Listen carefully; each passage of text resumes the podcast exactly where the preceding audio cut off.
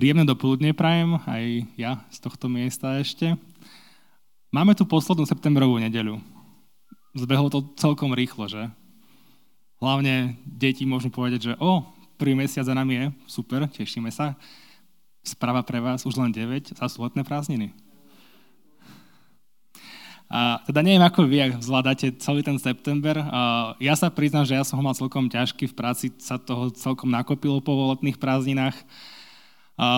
Boli ďalšie eventy, ďalšie akcie, kde sme sa museli teda zúčastniť. A, a nejako ma to tak zmohlo a cítil som, že potrebujem také občerstvenie a takú, takú novú šťavu do, do života, ako by som to nazval možno. A keď som sa na toto chcel chystal, tak ma napadlo taký, že budem pokračovať tej téme, ktorú máme, respektíve nie je úplne oficiálne, ale to mi hovoril najprv o najlepšom učiteľovi, potom o najlepšom vinárovi a ja som sa rozhodol, že budem tiež hovoriť o niečom, čo nás môže dnes povzbudiť. A ja verím, že práve Božie slovo je to, čo nás dokáže povzbudiť, nakopnúť úplne, že občerstviť úplne od znova. A Duch Svetý nás nejak tak viedol, že teda nakoniec sa z, neofic- z toho, že nemáme žiadnu tému, stalo to, že máme neoficiálnu tému najlepší a dajme tam tri bodky. Najlepší učiteľ, najlepší vinár. A ja dnes budem pokračovať ďalej. Ja budem uh, hovoriť o najlepšom pastierovi.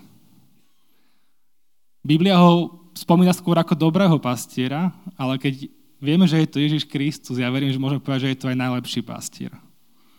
Až lepšieho pastiera nie je. A prečo sa to myslím, tak uvidíme v dnešnom Božom slove, ktoré máme. A dnes pôjdeme cez Žalm 23. Je to úplne notoricky známy verš, ktorý verím, že mnohí z nás poznáme a verím, že sú tu aj takí, ktorí ho vedia úplne nás pamäť. Predpokladám. A často sa na tento žalm už pozeráme tak, že veď jasné, veď toľkokrát som na neho počul kázeň, uh, čo ešte o ňom potrebujem vedieť a už to viac berieme ako takú poéziu, dokonca to máme už ako chválu. Vieme to spievať ako chválu, úplne slova tohto žalmu 23. A ja nehovorím, že je to zlé, je to úplne super, ale chcem vám pripomenúť, že je to stále Božie slovo. Je to, je to slovo nášho hospodina, ktoré vieme, verím, použiť a aplikovať aj do dnešnej situácie, do dnešného toho, čo zažívame do našich životov. A ja verím, že aj dnes nám mať tento žalm čo povedať ešte a občerstviť nás. A dnes teda pôjdeme cez tento žalm, on je relatívne krátky, má 6 veršov iba, napriek tomu ho rozdelíme do takých troch častí, do takých oblasti možno, a podľa toho, čo ten dobrý pastier vlastne robí a ako ho tento žalm opisuje. A začneme prvými troma veršami. A teda ešte len pre pripomenutie, to, ako Biblia opisuje nás, tak my sme podľa Biblie ovce. A ono to v dnešnej dobe znie tak troška neúplne dobre, lebo tá nadávka, že vy ste ovce, sa celkom bežne používa aj v našej spoločnosti akurát. A, a je to v tom kontexte, že vy veríte tomu a keď veríte tomu, tak ste proste ovce a vy keď veríte tomu, tak ste tiež ovce. Ale ja musím povedať, že ja som rád, že môžem byť ovca. A už v starej zmluve, v Žalme 100, vo verši 3, môžeme čítať Vedzte, že hospodin je Boh, on učinil nás, jeho sme, jeho ľud, ovce jeho pastvy. A Ján už v Novej zmluve, v 10. kapitole 10. verši hovorí, zlodej prichádza len, aby kradol, zabíjal a hubil. A ja som prišiel, aby mali život, a to v hojnej miere. Ja som dobrý pastier. Dobrý pastier život kladie za ovce. Samotný Ježiš sám seba nazýva dobrým pastierom. A ja to zopakujem, ale ja musím povedať, že ak som teda ja jeho ovca, alebo ak som ovca, tak ja som rád, že práve Ježiš Kristus je môj dobrý pastier. A vrátim sa ešte k tomu, čo som zavral, že na Slovensku si celok tak nadávame do oviec a ono to nie je úplne náhodou. Ono, prečo sa to vlastne robí je to, že ovce sa pokladajú za jedny z najhlúpejších zvierat na svete. Neviem, či ste vedeli, ale je to tak. A pár info tak o ovciach. Oni v podstate, keď zablúdia, nevedia nájsť svoj domov. Nevedia sa proste vrátiť domov. Nie je to ako pes, mačka, holub, ktorý sa vrátia úplne v pohode. Proste oni to nedokážu. Oni keď sa stratia, sú stratení. Preto máme aj podobenstvo o stratené ovci. Nedokážu sa dokonca, dokonca sami, sami nájsť ani jedlo. Ak ich tam pasier neprivedie na tú pastvinu, tak proste oni by sa ani nenajedli. A tak je to teda s námi ovcami. Aj v našom kontexte.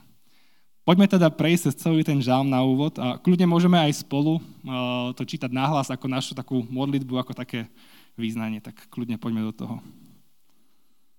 Hospodin je môj pastier, nebudem mať nedostatku. Na pastvách zelených ma pasie a k vodám osviežujúci ma privádza. Dušu mi občerstvuje, po spravodlivých cestách vodí ma pre svoje meno. Keby som kráčal hoci temným údolím, nebojím sa zlého, lebo ty si so mnou. Tvoj prúd a tvoja palica ma potešujú. Stôl mi prestieraš pred mojimi protivníkmi, hlavu mi pomazávaš olejom, je preplnený kalich môj. Len dobrota a milosť bude ma sprevázať po všetky dni môjho života a bývať budem v dome hospodinovom dlhé časy. Krásne vyznanie, alebo modlitba Dávida, keď písal tento žalm. A ja, ja si viem predstaviť, že na každý jeden z týchto veršov by sa dala spraviť úplne separátna kázeň. Takže dnes to skúsim tak prejsť trocha aj z rýchlik, aby sme stihli prejsť všetko. A začnem teda tým prvým veršom, ktorý hovorí, hospodin je môj pastier, nebudem mať nedostatku. Čo to znamená? Znamená to, že dostaneme všetko, čo chceme? Znamená to, že ak potrebujem, alebo chcem teda nové auto, dostanem to nové auto od pána? Wow, super. Alebo nový dom, dostanem ten nový dom, nový iPhone? Ono to asi takto nefunguje.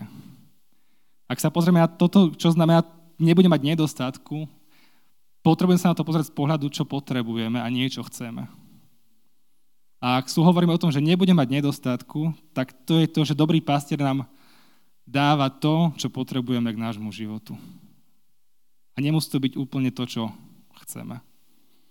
Príkladom pre nás môže byť už židovský národ. Oni chceli kráľa, chceli vojnového hrdinu, ktorý by ich vytrhol z područia Rímanov, ale to nie je vôbec to, čo potrebovali. Oni potrebovali spasiteľa, potrebovali záchrancu, pretože zhrešili. A to je práve to, čo nám dáva dobrý pastier. On nám dáva skutočne to, čo potrebujeme. A ja verím, že to je niečo, čo možno práve v týchto pohnutých a ťažkých časoch, ktoré aj zažívame kvôli všetkým tým udalostiam okolo nás, veľa ľudí potrebuje počuť. Ak niečo naozaj potrebuje môj pastier, môj dobrý pastier mi to poskytne. Ja sa musím priznať, že ja som osobne rád, že odkedy som veriaci, viacero z mojich modlitiek, ktoré vzneli Pane chcem, neboli naplnené. Neviem, či aj vy ste sa niekedy v takejto situácii ocitli, ale ja som úprimne vďačný, že v niektorých situáciách, keď som sa modlil a modlil a modlil a prosil a Boh povedal nie, že to tak urobil. Možno by som tu dnes ani nestal, keby som to nespravil. A práve toto je tá prvá vec, o ktorej nám hovoria prvé tri verše z tohto žalmu a tie prvé tri verše hovoria o tom, čo nám Boh dáva alebo čo nám možno poskytuje. Poďme teda čítať ďalej a, tento žalm a verš 2 hovorí, na pastvách zelených ma pasie a k vodám osviežujúci ma privádza. Boh nám teda nás vedie na zelené pastviny a osviežujúce a iné preklady hovoria aj tiché vody. A neviem ako pre vás, ale vo mne to evokuje taká, takú spokojnosť, taký mier. Keď má ovca zelené pastviny a osviežujúce vody, je spokojná ovca. Môže sa najesť, môže sa napiť. Ak cítime, že nemáme tieto zelené pastviny a nemáme osviežujúce vody, tak sa zamyslíme, či skutočne nasledujeme nášho pastiera, lebo on nás tam vedie. On nás kladie tam, kde sú tie zelené pastviny, kde je tá osviežujúca voda. A možno ak tam nie sme, ak necítime, že tam sa na tej lúke celej zelenej nachádzame, tak naozaj sa zamyslíme, sme pri našom pastierovi? Nestratili sme sa niekde z jeho cesty, kam nás on viedol? A, a ja verím, že aj tu na vzbore môžeme zažívať tieto zelené pastviny a osviežujúce vody.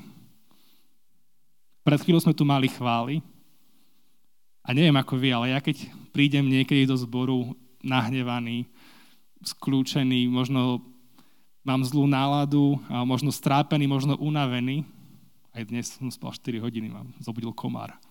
Ale to je jedno. A, a neviem ako vy, ale ja počas chvál, keď, keď počujem tie chvály a môžem byť v Božej prítomnosti, pre mňa je to maximálne osviežujúce. A viem, že Boh je tu s nami, Boh je tu prítomný skrze Ducha Svetého a Duch Svet nás môže náplňať živou vodou. Môžeme piť ako keby z jeho riek.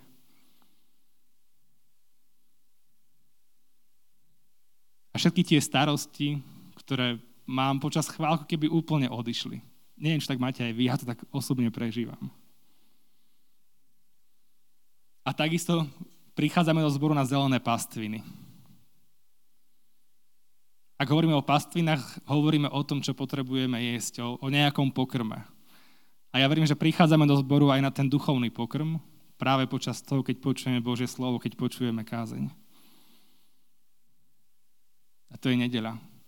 Ak si ale myslíme, že nám to stačí prísť raz v nedeľu do zboru na zelené pastviny, ako osviežujúcim vodám, asi vás sklamem, ale nestačí to.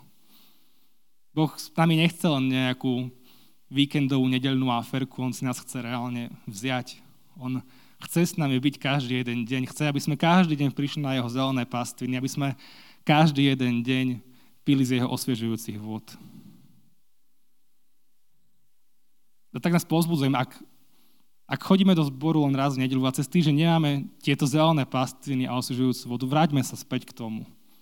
Správame si čas na chvíľku ísť do jeho prítomnosti, či už si pustíme chvály, alebo len tak nejakým spôsobom rozímame a vstúpme aj do jeho Božieho slova.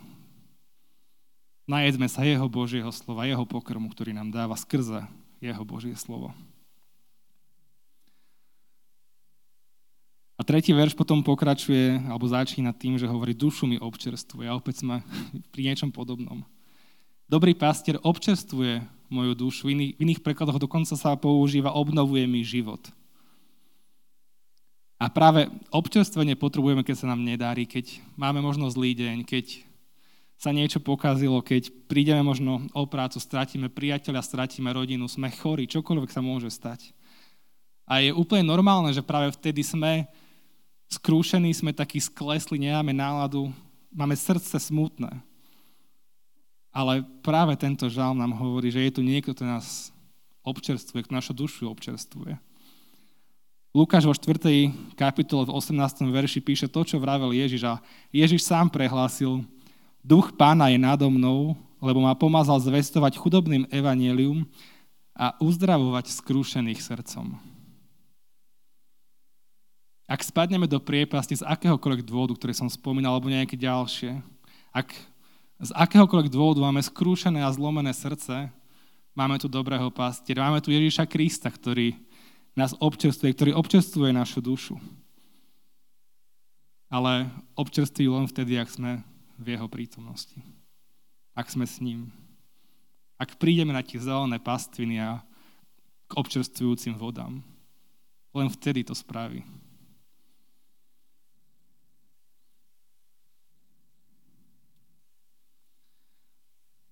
A tá tretia časť ešte v týchto, v týchto prvých troch veršov hovorí, po spravodlivých cestách vodí ma pre svoje meno.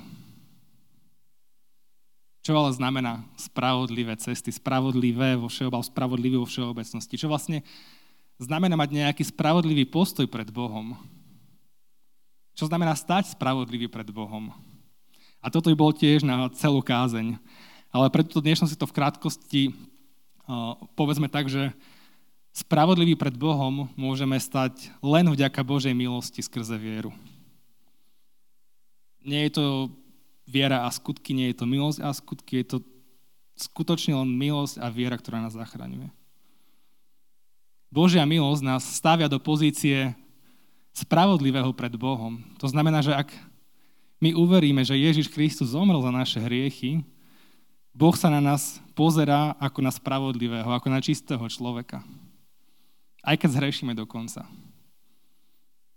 On nás tak miluje, že aj keď zhrešíme, On sa na nás pozrie na spravodlivého skrze krv Ježiša Krista. A to, čo sa možno mení, je ten náš postoj. Ak zhrešíme, sme takí, a zhrešil som.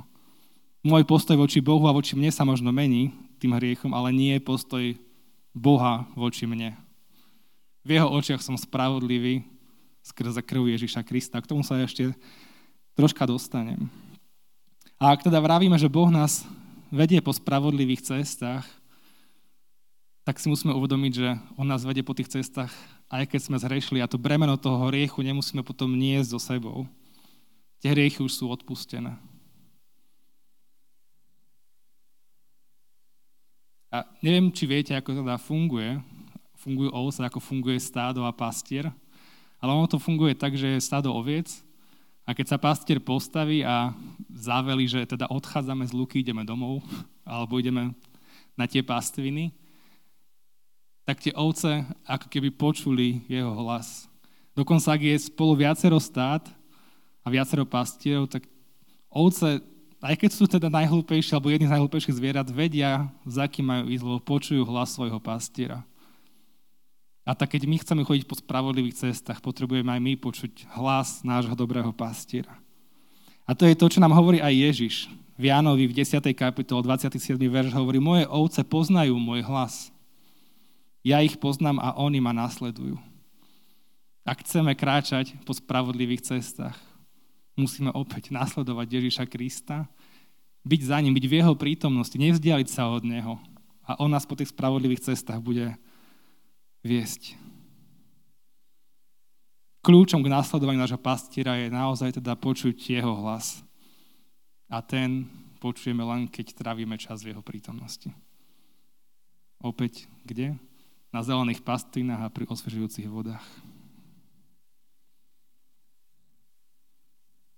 To boli prvé tri verše z tohto žalmu, ktoré hovorili o tom, čo nám Boh dáva, čo nám poskytuje, ako nás za, v, podstate, v podstate nakrmi slovom Božím a ako vieme prekonať prekážky, ktoré v našich životoch máme.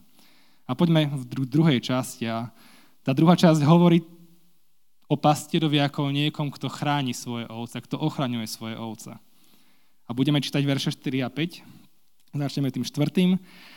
A tam žalm hovorí, keby som kráčal hoci temným údolím, nebojím sa zlého. Z čoho myslíte, že majú ľudia najväčší strach? Zo smrti? Ja si myslím, že áno. A možno by niektorí oponovali a povedali by, že ja z hadov, tak ja budem oponovať tiež. Vy nemáte strach z hadov, ale z toho, že vás had uštipne a zomriete. Ani zvýšok. Vy sa bojujete toho, že vyjdete do výšky, padnete a zomriete. Čiže je to strach zo smrti. Ale náš žal nám hovorí, že sa nebudem bať zlého. Nebudem sa báť svojho nepriateľa. Dobrý pastier Ježiš Kristus to, ho totiž vezme a, a zničí toho nepriateľa. A viac už nie je žiaden strach a nie je žiaden strach dokonca ani zo smrti. Pre veriaceho strach zo smrti neexistuje. Lebo smrť je len zmena domova. Zmena adresy, ak by som to mal takto povedať. Je to prechod do nového domova. Takže dobrý pastier nás ochraňuje a poďme sa pozrieť, ako to robí.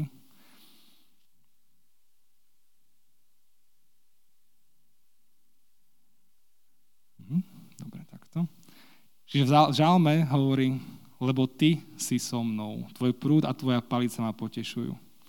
A tak sa zamyslíme, ako ale môže byť Ježiš s nami, veď on je niekde hore pri nebeskom Otcovi po, pra- po jeho právici. A aj tu nám dáva odpoveď Biblia, to, čo píše Nová zmluva, opäť v Jánovi. Ten teda 14. kapitole 16. verši hovorí Ježiš svojim učeníkom, a ja budem prosiť Otca a On vám dá iného tešiteľa, aby bol s vami až na veky, toho ducha pravdy, ktorého svet nemôže prijať, pretože ho nevidí ani ho nezná. Ale vy ho znáte, pretože prebýva u vás a bude vo vás. Neopustím vás, aby ste boli sirotami, prídem k vám. Toto Ježiš Kristus zasľubil svojim učeníkom, keď odchádzal. A čo je zaujímavé, on tam hovorí, že ale vy ho znáte. A učeníci si možno mysleli, že fúha, čo, čo mi Ježiš hovorí, akože akého ducha pravdy, akého tešiteľa, veď ja tu mám Ježiša Krista, svojho Boha, prečo ide preč a aký tešiteľ príde? A pochopili to na letnice, keď Duch Svety zostúpil na nich. A práve Duch Svety je tá odpoveď, ako to, že môže byť Boh s nami, ako môže byť náš pastier s nami.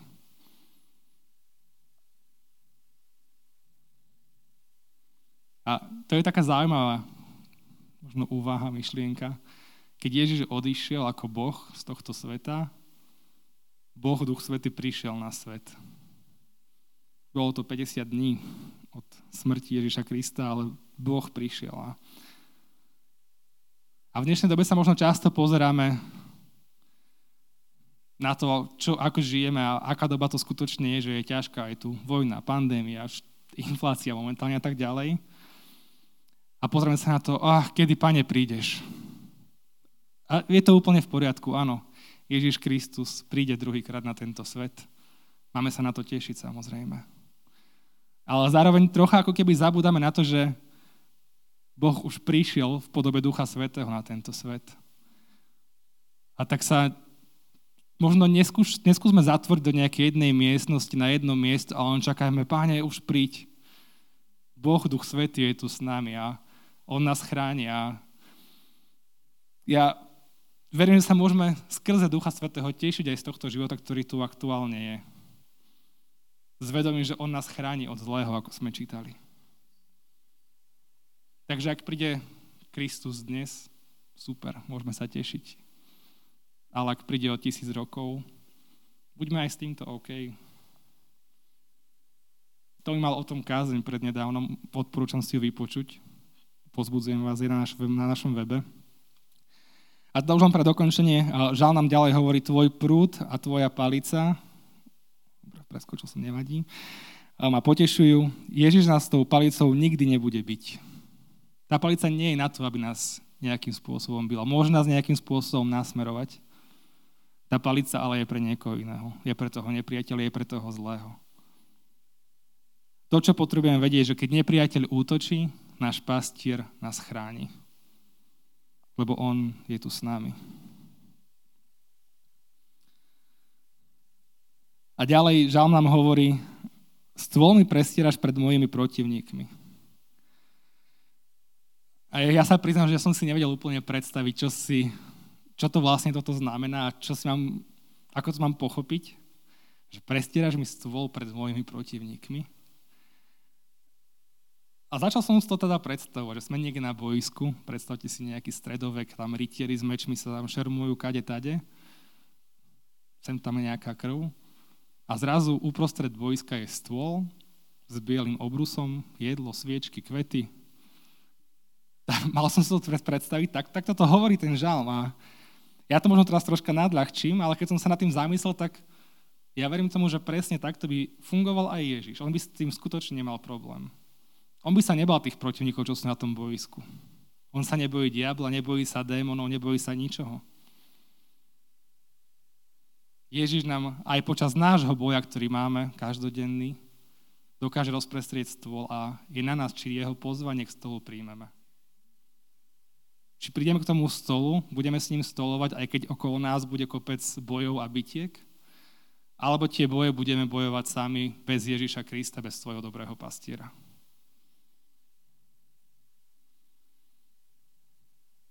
A tak nás pozývam, poďme k tomu prestratému stolu od Ježiša Krista. Sadnime si tam a buďme s ním v jeho prítomnosti.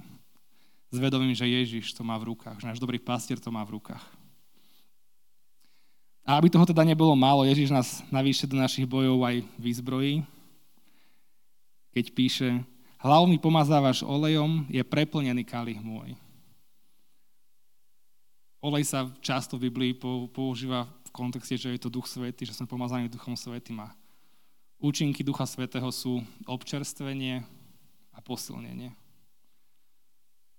Ale úžasné je aj to, že Ježiš Kristus nám náplňa náš kalich doplna, až sa prelieva. Ježiš Kristus, náš, náš pastier nám nedáva len dúšok toho, čo potrebujeme počas nášho boja, ale náš kalich úplne preteká. On nás chráni tak veľmi počas boja, že ak ho necháme, on nás občerství a pomáže silou prejsť cez ten boj. Ježiš nalieva náš pohár úplne doplno. Nedáva nám polovičný pohár odpustenia, nedáva nám tretinový pohár väčšného života. Ale my môžeme čerpať z jeho pohára v plnosti. V úplnej plnosti toho pohára, toho kalicha. On nám dáva v hojnosti to, čo potrebujeme k nášmu duchovnému životu. Toľko teda to tak ochrane k pomazaniu našim dobrým pastierom. A poďme ešte k tretej, časti. Už máme troška dosť času, ale snad ešte prebehnem cez to. A tretia časť nám hovorí o zasľúbení. Je tam napísané, len dobrota a milosť bude ma sprevádzať po všetky dni môjho života a bývať budem v dome hospodinovom dlhé časy. Iné preklady hovoria, bývať budem v dome hospodinovom aj na veky.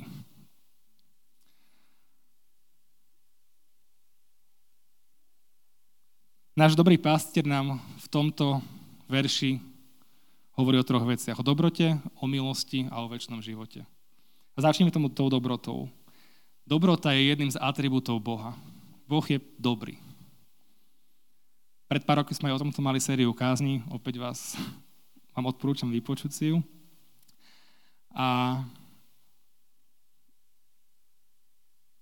okrem toho, že Boh je dobrý, on má viacero ďalších vlastností, ktoré sú nejakým spôsobom spolu poprepletané a spolu nejakým spôsobom súvisia. Ďalšie vlastnosti sú napríklad, že je nekonečný. Nemá žiadne limity, nemá žiadne hranice a tak aj jeho dobrota je nekonečná. Ďalšou vlastnosťou je, že je všemohúci, to znamená, že má všetku moc a všetku silu byť dobrým. A teda jeho dobrota nie je limitovaná žiadnou jeho silou, lebo jeho sila je bezhraničná. Vidíte, ako je to všetko poprepájané? Jeho dobrota nie je limitovaná žiadnou silou, lebo je všemohúci, a jeho sila je bezhraničná, bez limitov. A to, aký je Boh dobrý, nám hovorí aj Pavol v liste Rímanom, keď hovorí, že je taký dobrý, že všetko činí na dobre. Dokonca aj zlé veci, ktoré zažívame v našich životoch, on nejakým spôsobom mení na dobré. A tu možno čas na toto zabudáme a keď diabol na nás útočí, tak hovorí, veď ako môže byť Boh dobrý, keď sa ti deje to, čo sa ti deje? On nás necháva pochybovať o Božej dobrote. A fascinujúce je to, že Satan je práve ten, alebo diabol je ten, kto prináša to zlo na tento svet. On prináša zlé veci. On je autorom a pôvodcom všetkého zlého na, tejto, na, na tomto svete. Prináša zlo, smrť, choroby, vojny. A na druhej strane to, čo robí, je, že obvinuje Boha, že on, je, že on nie je dobrý. Používa často svoje vlastné metódy a prostriedky ako dôkaz toho, že Boh nie je dobrý a my tomu nejako aj uveríme miestami. A keď sa nás diabol pýta, je naozaj Boh dobrý, ak dovolil to, tak skúsim mu na to odpovedať. Vieš, prečo to sa to stalo?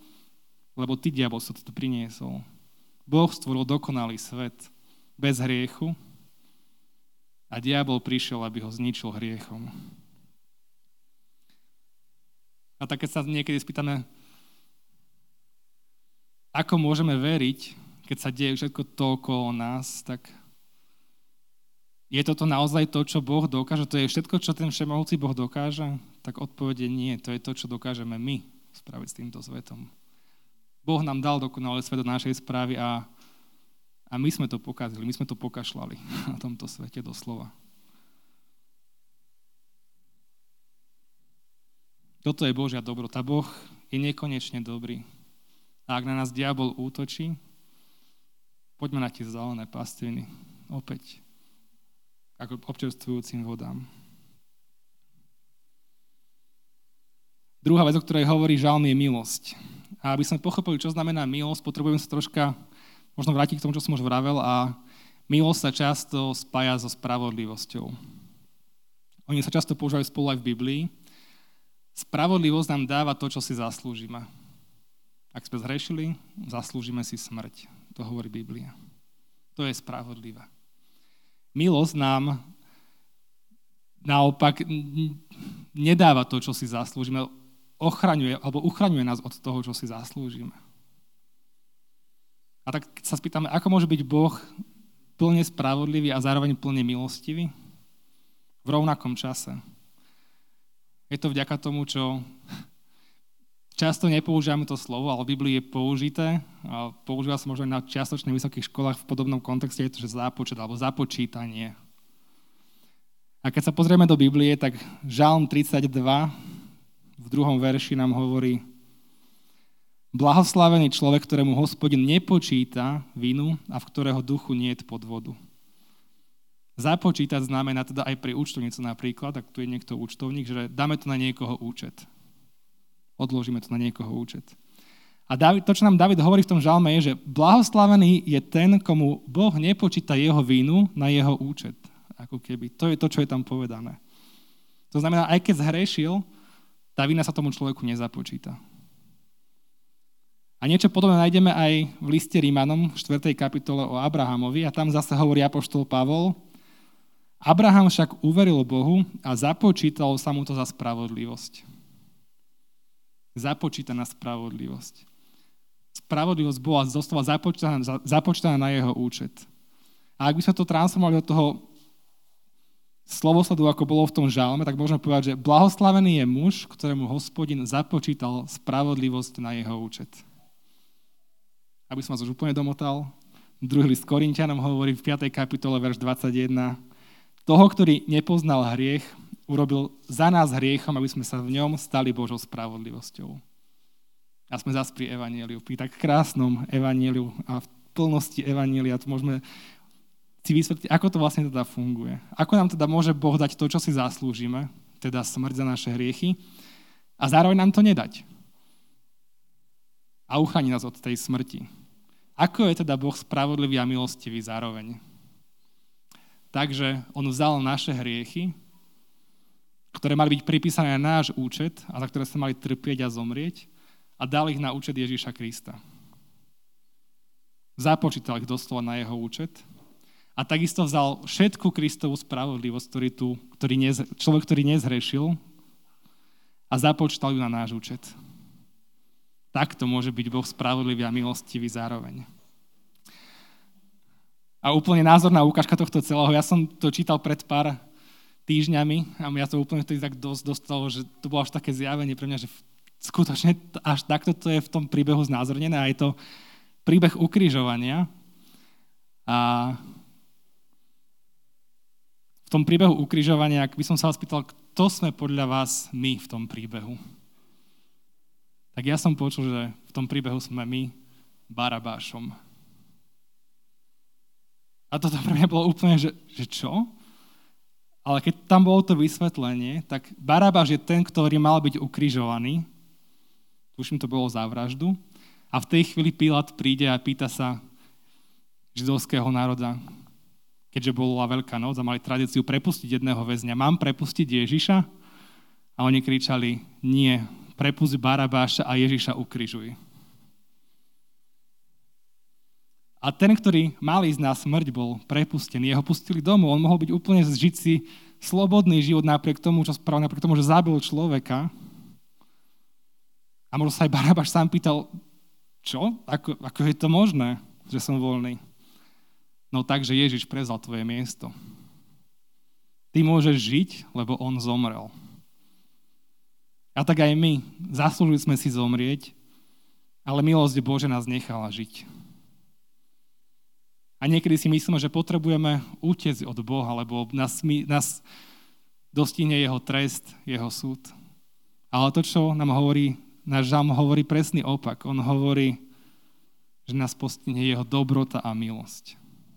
To nám dáva dobrý pastier.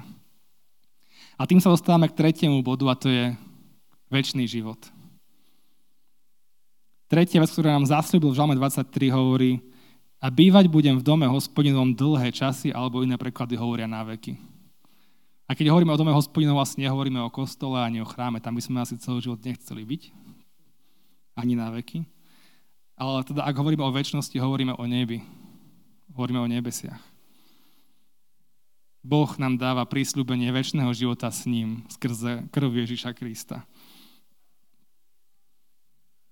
A opäť sa dostaneme aj do Novej zmluvy. A v Biblii je viacero miest, kde sa o tom hovorí, ale jedna je úplne výstižná. V prvom liste Jana v druhej kapitole, v 25. verši napísané, a toto je prísľubenie, ktoré nám dal On, väčší život. Tak ako vidíme aj tu na, v našom žalme. Dlhé časy alebo náveky budeme bývať v dome hospodinovom. Poďme teda zrekapitulovať Žalm 23. Hovorí nám o zelených pastvinách, osvežujúcich vodách, o občerstvení duše, o spravodlivých cestách, o ochrane pred našimi nepriateľmi, o pomázaní, o dobroti, milosti. A to všetko vedie k tomu, že raz budeme mať väčší život s ním v dome hospodinovom. Hovorí o najlepšom pastierovi, verím tomu. Hovorí nám, že ak chceme tento žalm úplne uplatiť v našich životoch, potom robím všetko tak, aby sme boli závislí od Ježiša Krista. Aby sme boli pri ňom ako pri dobrom pastierovi. Boli na zelených pastvinách a osvežujúcich vodách.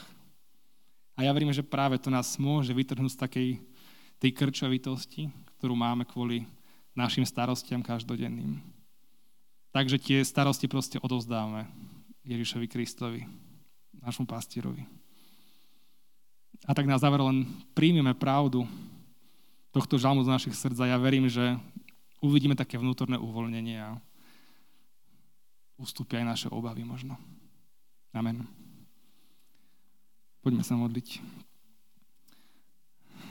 Nebeský oče, ďakujeme ti za, za to, že ty si našim dobrým pastierom. Ďakujeme ti, že ty si nám v tomto žalme 23 zjavil to, čo znamená byť dobrým pastierom. Že ty si nám zjavil, ako môžeme žiť bez strachu a bez obav z toho, čo nás čaká. Lebo Ty si našim dobrým pastierom, ktorý nás pasieš na zelených pastvinách a osviežuješ nás pri osviežujúcich vodách, Páne.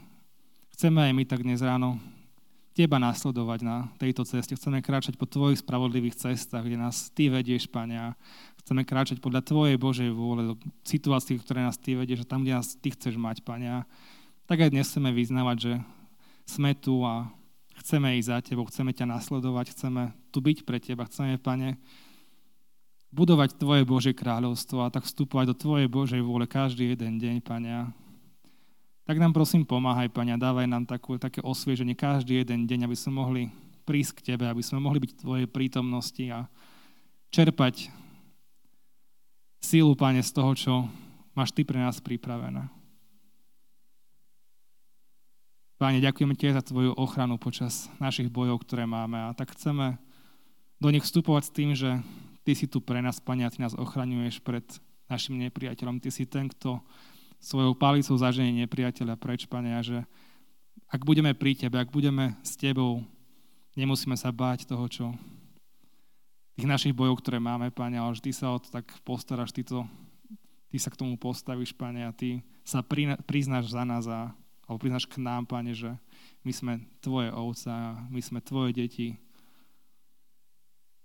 Ďaká Ti, Pane, aj tie, za tie Tvoje zasľúbenia, za to, že Ty si dobrý Boh, Pane, a že skrze milosť a skrze krv Ježiša Krista môžeme mať väčší život v Tebe, Pane. Ďakujeme Ti, že Ty si nám dal takýto relatívne ľahký spôsob, ako sa vysporiadať s hriechom, Pane. A ďakujeme Ti, že sme mohli uveriť v Ježiša Krista ako nášho Pána a že môžeme tak ísť s nádejou, ktoré vravela aj Tomi, to, že raz budeme s tebou v tvojom dome, hospodinovom dome, mať väčší život s tebou.